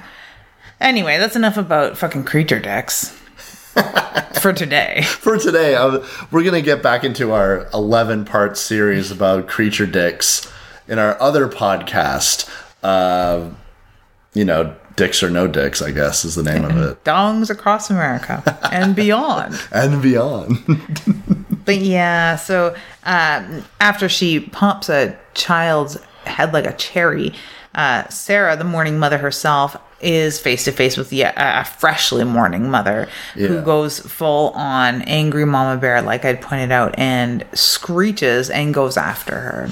yeah, this is where she goes into the goo pit. Yeah, she runs away from the mama bear and has that scene very similar to the one in The Hills Run Red. She splashes into a little crevasses filled with water and gore and blood. It's basically just a blood pit. It's Could you imagine what that room fucking smells like? Oh no, I try not to. I know that you do. I'll leave that up to you. Yeah, I can imagine what it smells like. And she's just like sitting there, nose underneath the fucking surface, just like looking around and Well, what's like a bigger that. threat, being wet with the blood in the gore pit, or having that screaming Mimi tear your throat out? You have a good point. And by the way, she is in the gore herself. Yeah. So all of a sudden, the uh, mama comes blasting out of this fucking gore pit. So they're both covered in like water and muck and gross and bowels and fucking shit and piss and blood, blood, blood. So much of it. Yeah. Oh, so yeah. what does she do? Grab a femur? You said. Well, it's not a femur, but it's like a tooth, or it's, it's, it looks to be it looks to be part of a bear skull, and it seems to be a t- like one of its main. A Uh, mandible or something? yeah, like seems to be one I of thought it was an uh, an antler. It could be an antler too. I'm, I'm not exact. Listen, I'm not a fucking bone expert. I don't know. It The just rhinoceros horn. a rhinoceros horn. You say? Yeah. Uh, it could be that. Uh, anyways, she fucking gets it right in the head. And again, like this movie's got fucking blood and gore for days. I love it. It's so good. And then another dude shows up, like another cave creature. She fucking knocks out a third. It's like Sarah kills three of these fucking things in a row Yeah. In one scene. It's crazy. So who's more hardcore, Juno or Sarah? I still give it. Uh, well, you know what? In terms of hardcore, I would give. You know what? Fuck it. I'll still give it to Juno because Juno because you want to know something. I don't think Juno would would fucking have like a freak out moment when she got out of the cave, if she got out of the cave. I think Juno is just made of sterner stuff. I think Sarah is in a mode right now, but I think that mode will just shut off. And I think that uh, Juno's mode is almost, it's not even like a, I must survive, I'm a fucking killer, and I'm too terrorized or whatever. It's like Juno just seems to be, I am not letting these things fucking kill me. I'm Yeah. going to live. Yep. Okay. okay. Yeah. Yeah, So I, I do agree with that. yeah. Especially with the point that Sarah is just reacting. She's in a mode and it will shut off. Yeah. Yeah. And then she'll revert back to her meek and trembling self because that's where she came from. Yeah, exactly. Now, she will, of course, encounter Beth. Beth will reach up after she's, by the way, she found an, an old lantern probably belonging to the that person that left the piton behind, Yeah. as it was called. Yeah. And she's not going to use the lantern. She's going to make a torch. I, she's like cutting th- shit away from Holly. Holly has been disemboweled. Yeah, She- Holly's very dead, but they had used an axe hammer to splint her leg, so she removes that and uses it as a torch. True. But what fucking emerges from the gore pile but Holly? Yeah. Or not Holly, but um, Beth. But Beth, And this sequence, I can understand Beth being mad that she got uh, stabbed in the throat by Juno. yes, and left for dead. But the way that she tries to convey it, and and Sarah, It's the don't trust her. Okay. That's that's a stretch and that's you know I like I flippantly said maybe she feels slighted. Maybe there's things we don't know. I mean if we take into account everything that's done and said in part 2, yeah, maybe there's things that we don't know. Yeah. Maybe Beth has a big chip on her shoulder over Juno. uh, maybe she maybe she knew that Juno was, and Paul was a thing. Yeah. Because and she's just like not saying anything. Or we can just take what we're presented with in this film, which is what we're more apt to do, and Juno didn't do anything wrong. Yeah. It was an accident. This is no grounds for saying, don't trust her. She did this to me. Yeah, yeah, like again, and that's what that implies, right? Yeah. Don't trust her. And look, I have her weird, stupid pendant that she got at Chapters, and and and and that seems to be all Sarah needs. I was like, I was like, good for God's sakes. Beth seems to have lost five pints of fucking blood. She's not in her right fucking mind. Yeah. And and and all of a sudden you're taking this person's word because you kind of don't even like Juno anyways. And so what? Like like what like what does Sarah think? Is it because she left her? Because by the way, in this in in a scene that's happening almost simultaneously, Juno won't leave without Sarah. Exactly. So if she was that adamant about getting Holly to safety and failed, Yeah. it wasn't her fault, but she failed against these goddamn creatures. Mm-hmm. Then Beth happened, and there was nothing she could do for Beth. Beth looked as good as dead. Yeah. I do agree with Juno leaving her at that point. Me too. She looked as good as dead. And yes, she won't leave without Sarah. She has tried twice at least to do whatever she fucking could to get people out of peril and out together and safe. She's sticking with the Blondie 1 and Blondie 2. for- Blonde for one, blonde benefit. two. Yeah. Yeah. She's- Sam and Rebecca. yeah, she's sticking with them. She's not splitting off from them to go find Sarah on her own. This is not about ego. This is about getting together and getting out. So, you know, you got to kind of hand it to, to Juno, Juno for that. And I think that she's vilified unfairly. Although I will go back to what you just said about how Beth has lost pints and pints of blood and is not in her right mind. Okay, that helps a little bit. That helps sort of save Beth from seeming like a really cruel person, right? here. Yeah, who's just like, no, because the implication, the way that Beth says it, there is no other thing that you would determine. If this was any other movie and we saw a different scene, this would mean that Juno maliciously killed Beth either to give her time to escape the cave creatures or just because this was all what an elaborate plan to fucking kill them all. Yeah. Like, I don't know. Juno's that crazy. Yeah, because Juno is just a murderer for no reason. Yeah. That's what we're led to believe. Now, I will understand that Sarah's upset because she did have to now just bash Beth's head in with a rock. Yeah. Gave Yeah. Her, gave her gave her a good old whack. She could have just walked away. I mean, that's maybe, I don't know, she maybe more of the heartless thing to do, but that's sort of what Juno had done. Yeah, well, I mean, You're like, bleeding to death. I'm turning my back. I'm just going to go this way now. you could easily say that, you know, Sarah was in a rock in a hard place. You are a funny guy. yeah, she was between rock and a hard place and did put her friend out of her misery. funny, funny. But yeah, so now Sarah's pissed. She is pissed, and I, I suppose it'll all be all right because, I mean, She's almost in revenge queen mode, though, which doesn't really fit necessarily because the only thing to get revenge against are these creatures, and even so, it's a lot more intelligent to just forget about them and try and get out. Yes, I, I was like, I, I was like, what are you going to do? Are you going to kill every creature that's in here? You don't know how many creatures are in here, and your primary problem is the fact that even let's say you do kill all of these creatures, you still don't know how to fucking get out. Nobody knows anything. So uh, wouldn't it be the best to try to find the others, try to pull your resources, try to get out? Because Juno, by the way, has noticed that a that a, a- a path has been marked by whomever was here before. Arrows. All you got to do is follow them backwards because they started marking arrows going toward wherever they were going. They're marking arrows as they went in. Yeah. So follow them back. Exactly. Yeah. So that seems to be Sam and Rebecca and now Juno's plan. It's going to go tits up because the cave creatures are going to assault again.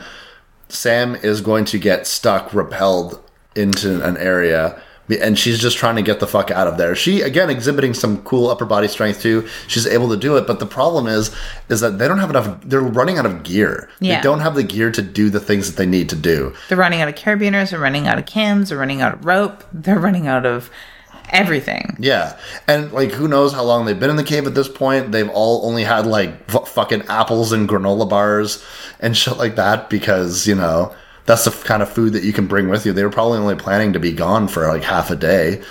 Yeah. Um, so Sam gets stuck sort of suspended in, in the middle of this crevice between two entrances and over top of a, a gigantic crevice. Like, who knows how far down this thing goes? Because they had tested the other one. I don't know if they've tested this. They threw a rock down the other one that hit a hard surface. They didn't throw anything down this one yet. But who cares how far down it is? There's a creature there, and poor Sam is stuck suspended with no gear, no way to go back, no way to go forward. All she's got is her, a creature, and a fucking knife in her teeth. yeah, the creature does tear out a throat, and Sam. Yeah, we can say anything. We, we kind of like you know came down on Sam a little bit. She is the meeker of the bunch. She seems to be the most prone to panicking, the most uncertain of them, the least experienced in this adventurer's lifestyle. But she fucking delivers uh, a, a, level of a samurai can still perform one act of certainty even though his head is cut off. Maneuver which i fucking respect the hell out of. Gushing blood pouring all over herself. She fucking has enough uh, presence of mind to cradle this fucking cave creature and knife that motherfucker. That dude drops down the fucking uh, uh, opening and then she li- that literally her one act of certainty blah, she's dead Last breath. And yeah, she's so that's badass hung from her midsection, arched backward, with her head hanging opened up, pouring blood. It's a beautiful death scene. It really Mm-hmm. is. Um, much to the surprise and horror of both Juno and Rebecca, Mm-hmm. unbelievably shocked and appalled. Rebecca gets pulled backwards through the cave Yeah, gets away, so. Juno's suddenly alone. Oh Yeah. yeah, which looks like the creature zerberting her stomach. it's kind of cute if you watch it that way. Of like you know, the actor dressed up like a Yeah, just like- creature. Like, how do I do this? I don't know. Just Zerbert her stomach, basically. Well, like, there's lots of blood. No one will know that you're just going. Probably tickled like fucking crazy. yeah, probably. Um, Juno does a fucking straight up leap of faith. She doesn't even know where she's jumping. She might be jumping to her fucking death. She doesn't know. yeah, death's better than getting Zerberted to death by a fucking gummy Mc- fucking toothpaste there. so yeah, she splashes into water below. Mm, she does. And that cave creature that Sam almost killed wasn't entirely dead, but she manages to grab that knife, gut that motherfucker, and don't you worry, don't you fret, because here is Sarah, Sarah, to the rescue. Sarah to the rescue. Looking cool. Her her very blonde hair is all drenched in blood these days. There's something wonderful about a strawberry blonde or a ginger by any other name with those stark blue eyes just absolutely coated in blood. Yeah, it looks good. And these guys gotta work together. They gotta get the fuck out of this cave, but not before the hottest goth band is about to drop their fucking latest album. I almost want to take a screen cap of that and add it to the, the meme that Chris had alerted me to the other day Flock of Smeagol's. Had you seen that one circulating the interwebs? Though Oh, well, well, direct your attention, one and all, to the internet and type in Flock of Smeagol's. And that's basically what we're greeted to. that's very good. Yeah, a flock of Smeagol's. They are posed in this cave waiting on Sarah and Juno. But the way they're posed is just way too cool for school. Oh my god, they're, they're, you can imagine. I'm guessing that in terms of like the cave creature colony that we've got going on here, these were probably like the teens, Yeah. the teen guys, and so they were, they were like, "Okay, guys, they're coming, they're coming. All right, everyone, we practice this. We they, they were practicing this pose, and then it's just like you know act casual, and they're all just like fucking Act like casual. trying to look as fucking. They're just all mean mugging, like they're about to drop a fucking album. Like it's crazy. Yeah, I love this sequence.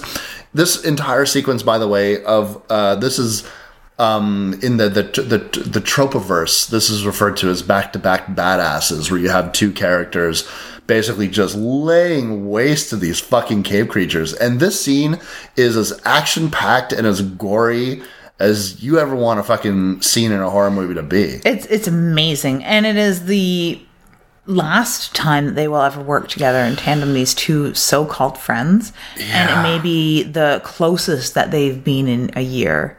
Yeah. Unfortunately, Yeah, and and I mean, you were getting like torches in mouths and fucking double thumbs in eyes. oh, it's squishy and gushy, and there's Oh. blood flying absolutely everywhere. yeah, it's fucking badass. And these guys, they kill each. They they they, kill all these fucking cave creatures. In, in in one of my favorite fucking scenes in this. Movie. I know I've said that like ten times already, but one of my favorite sequences in this entire movie.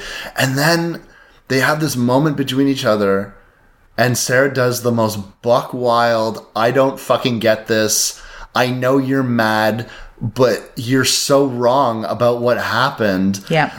And and and, if anyone and, and if this is because of the subtlety, the fact that she always thought that Juno was diddling her husband, or if she just thinks that Juno, for some fucking unknown, unexplainable reason, killed Beth deliberately or left her without thinking that she was already dead Or led them all there on purpose for this to happen. for this to happen, like as if she would fucking know. I don't know, but Sarah does the most heinous, deliberate, malicious act that any one of these characters does against each other, and she basically fucking stabs, completely crippling Juno's leg. And and and and, and like and, and even Juno not saying anything to Beth, like like, like not trying to explain herself, Yeah. not trying to uh, um, get out of her why she's behaving like this. Yeah, it's, like, it's it's supposed to be. I here I can see. I have the pendant that Beth tore off of you. I know that that you what yeah, I think that you killed her So with I'm malicious going- intent. You so- murdered her. you murdered her. And by the way, so Sarah, I guess you're just gonna murder Juno because somehow the, I don't know. Like it's just wild to me. Yeah. It's a fucking insane decision. I don't get it. I don't like it. I don't really like the. Why? Why can't you know just say it was an accident? It was an accident. and that would probably tear our hearts out a little more, you know. And I think that that's part of the the appeal of this, the mm-hmm. appalling appeal of this, because you're inwardly screaming no. If mm-hmm. you're paying attention at all at this point, you know Sarah is wrong Yeah. to do this. I agree. But it makes it all that more delicious, perhaps. Perhaps it does, but it also means that the the fate that uh, befalls Sarah, for as, as far as we know, given uh, this movie, let, us just assume there's no sequel at this point. No one has any. No sequel, and it ends the way that it ends. it ends the way that it ends. Sarah, that was I, I was like, with two of you, you had a chance, and with one of you, you don't have a chance. Yeah. And there goes your chance. So I hope you feel better. Why can't you just say we're gonna you're gonna answer for what I think you've done when we get out of here, but until we get out of here, again, it's just it's, it makes no Which would have been the more humane thing of like, okay, we're we survived that. Let's get out of here, and I'll deal with my feelings about what you have done later. Mm-hmm. Instead, it's no, I'm going to get revenge. I guess right now. It seems to be and yeah. I suppose she sort of deserves what she ends up with, or at that point, she's lost absolutely everything, become a monster in her own right, Mm-hmm. and why? Who would want to escape with those? She would have the worst post-traumatic stress. Mm-hmm. She would barely be able to rebuild her life. This would be haunting her, Mm-hmm. much like the vision of Juno haunts her not too long from now. Oh man, I love that sequence. But uh, she looks like fucking Kayako in that scene. Yeah, really yeah, fucking cool. Um, so there's a beautiful sequence that happens here.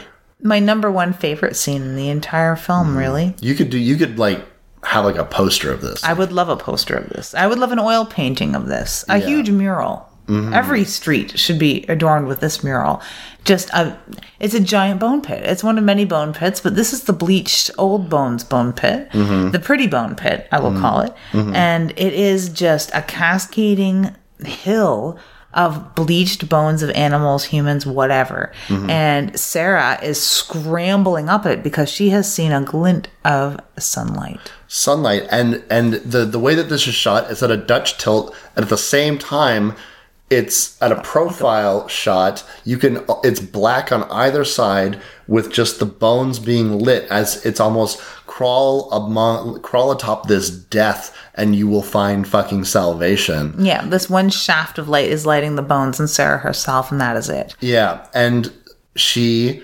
pushes her way out through the and this is a great sequence too.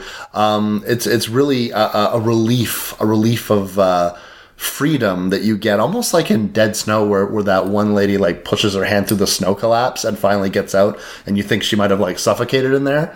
Yeah, But- Sarah's gulping air and Yeah. Mm-hmm. scrambling out of here in her torn clothes, covered in blood still, and you really get that sense of, oh my god, I'm free.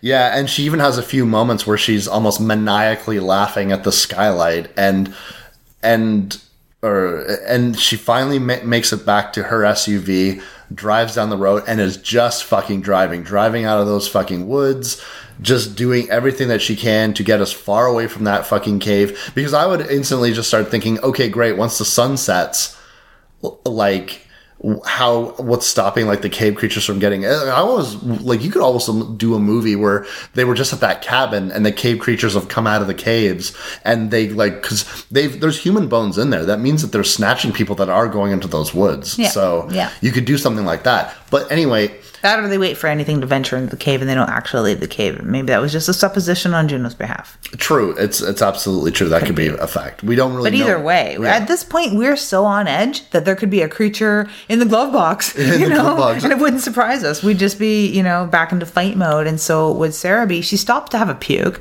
because holy fucking shit, I would too. yeah like she fucking gets sick when she's watching holly get eaten as Yeah. you would Yeah, um, when which is again super realistic. yeah.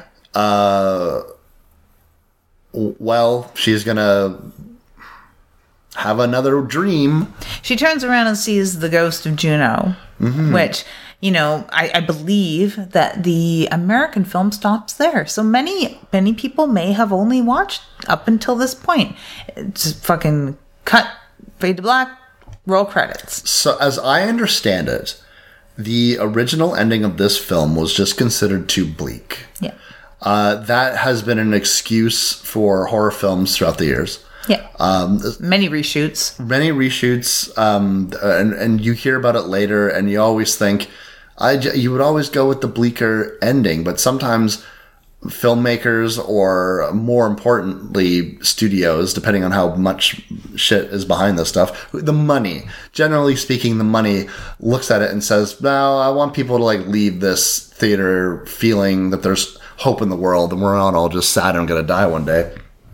But the original vision of this film is a lot more appropriate and that's how come you, you know the second movie like i said has its moments uh, I, I really just think that Descent should just be viewed as this one single entity um, because this ending is so perfect to me. Again, she is diluting the fact that uh, her daughter has a birthday cake and she is l- looking at her daughter smiling at her kneeling in a cave and it pans out and it's just her just looking at a torch and she's by herself and we just pan out and it's just this impossible vastness of the cave that she's still trapped in. Yeah. And that is the fade to black and roll credits. She is trapped forever and likely going to die soon. Yeah, die either be killed by the creatures or starve to death or whatever. The other thing that is sort of ruined by the omission of this particular ending where she does not make it out alive is after she comes to, or right before she comes to in the hospital and one or two other scenes through this movie while she's in the caves when she's knocked out and um, in the bone pit, one of the bone pits she hallucinates or has a remembrance or is dreaming of a birthday that may or may not have ever happened uh, of her daughter, and a cake is being served, and you can see the candles, and it says "Happy Birthday, Jessica. Jessica." So those scenes would make no sense and have, have no real, not quite as much of a punch without this ending because yeah, she remembers a birthday that may or may not have happened for Yeah. her daughter. Okay, that's that's cute. Are you just reinforcing that she was a mom once or something? But when you bring in this ending as well, where that's where it ends, that was her happy moment. That was the uh, th- something that either she didn't get to do, and it was the ultimate ripoff in her life, or the last time that she was happy. Who knows? Um, we get to see a glimpse into that. I thought it was a little bit when I first watched it, kowtowing to that you know, motherhood and that's all that women are worth. And that's what, of course, what's on her mind because everything that she's done by herself while she's been in this cave, let alone the rest of her life, doesn't mean anything except daughter's birthday.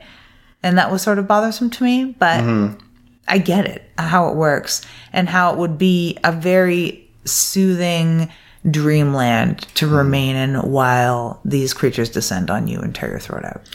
And now that I think about it, at no point in her happy memories is her husband Yeah. ever in them. when she wakes up in the hospital, she's not crying for her husband. She's Yeah. all about the daughter. So Yeah. maybe She he knows wasn't that she- important. She, or she knew th- ab- Sperm about his infidelity. Baby is very pretty. Juno is very pretty, and in fact, all of them are. That's true. Yes, I'll give you that. They're all wonderfully, wonderfully, you know, kept fit, smart, enchanting women. All of them. Yeah. And that's another thing I like about this is that it's not put on. They're not the Spice Girls at all. Yes. Thank God. Although the final photo of them that we see together as the credits roll, very Spice Girls esque. Yeah, it's more Dyatlov Pass incident esque. Oh, all right, all right, I think. right. yeah. I wouldn't mind doing Devil's Pass now uh, after that because it's all wintry, but we're going to get back into some nicer weather. Yeah. So what have we got next for them? Coming up next, we have The Ritual, which is a great counterpart, I think, to this film. A group of guys go off into the wilderness to try and bring another one of them around again. Yeah, after you know, there's there was an incident and there's death and there's you know backpacks and there's gear and there's forests and there's Antlers. gods Yeah. and there's immortality and there's all kinds of fucking crazy things. Yep, and we get a little more creature. We get a little bit more creature, very interesting creature design, a creature design that I've never seen before. Uh-huh. I liked it very, very much. Mm-hmm. So yeah, that is that. I don't know what we have coming up after the ritual because I am not to be trusted with the docket right now. Yeah, every time you think about the next episode of Dead Air, you just think about a, a child coming towards you with a birthday cake, and then a pipe goes through your brain. Pretty much. I'm Wes Knight, I'm typical Lydia. and you've been listening to Dead Air.